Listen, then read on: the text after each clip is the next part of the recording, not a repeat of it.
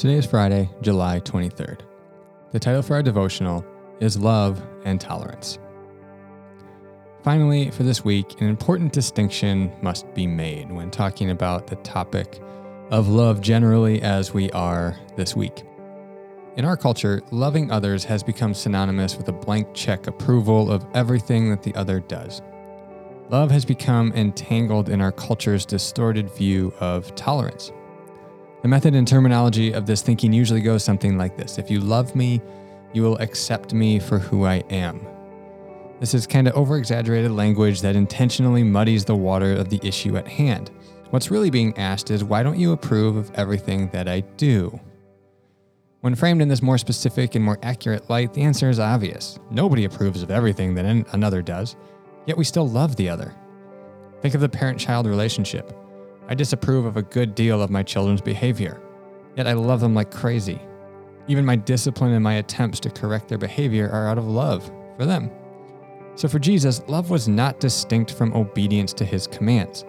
In fact, obedience to his commands was an essential result of loving him. He says in John 14, 15, 15, If you love me, you will keep my commandments.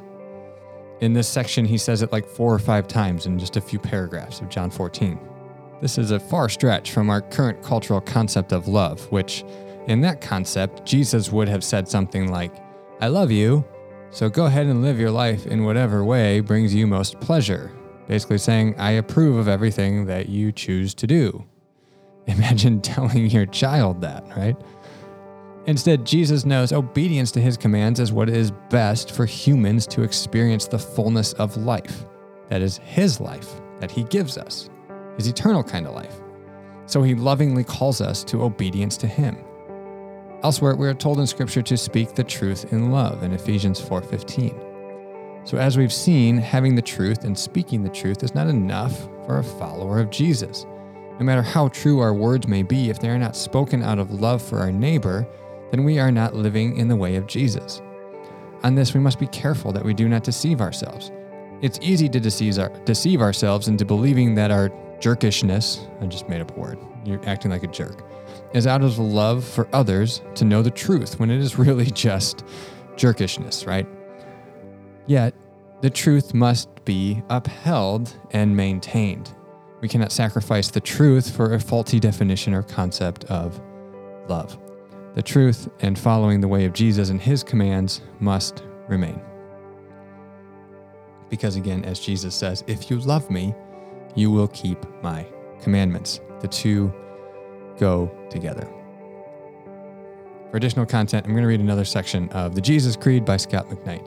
He says it this way Because our society has elevated tolerance to the highest of virtues, our society remains confused about what love means. Christians are not called to tolerance, Christians are called to love. Toleration condescends, love honors. But for many, love as toleration implies not exercising moral judgment about another's choices and actions. We all hear about Christians' love aplenty. And what we hear is that Jesus says, Do not judge, or you too will be judged.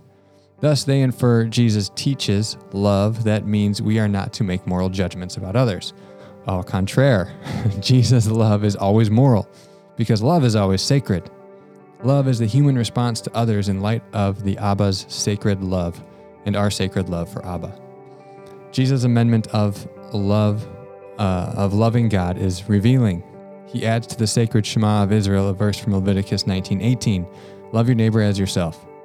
Jesus hereby endorses the authority and meaning of love in Leviticus at some level. Jesus never defines what he means by love, but by quoting Leviticus, he doesn't have to. The chapter defines it for him. Love in that book of Moses means respecting parents, providing for the poor, protecting private property, honoring one's word, caring for the physically challenged, seeking justice for the powerless, living in sexual purity, showing love for one's enemies, and a whole lot more. This is the source of the amendment in the Jesus Creed, and that source reveals that love is morally sound or sacred. For reflection time today, simply reflect on your concept of love has your definition of love been infiltrated by the culture's concept of tolerance at the expense of truth and morality?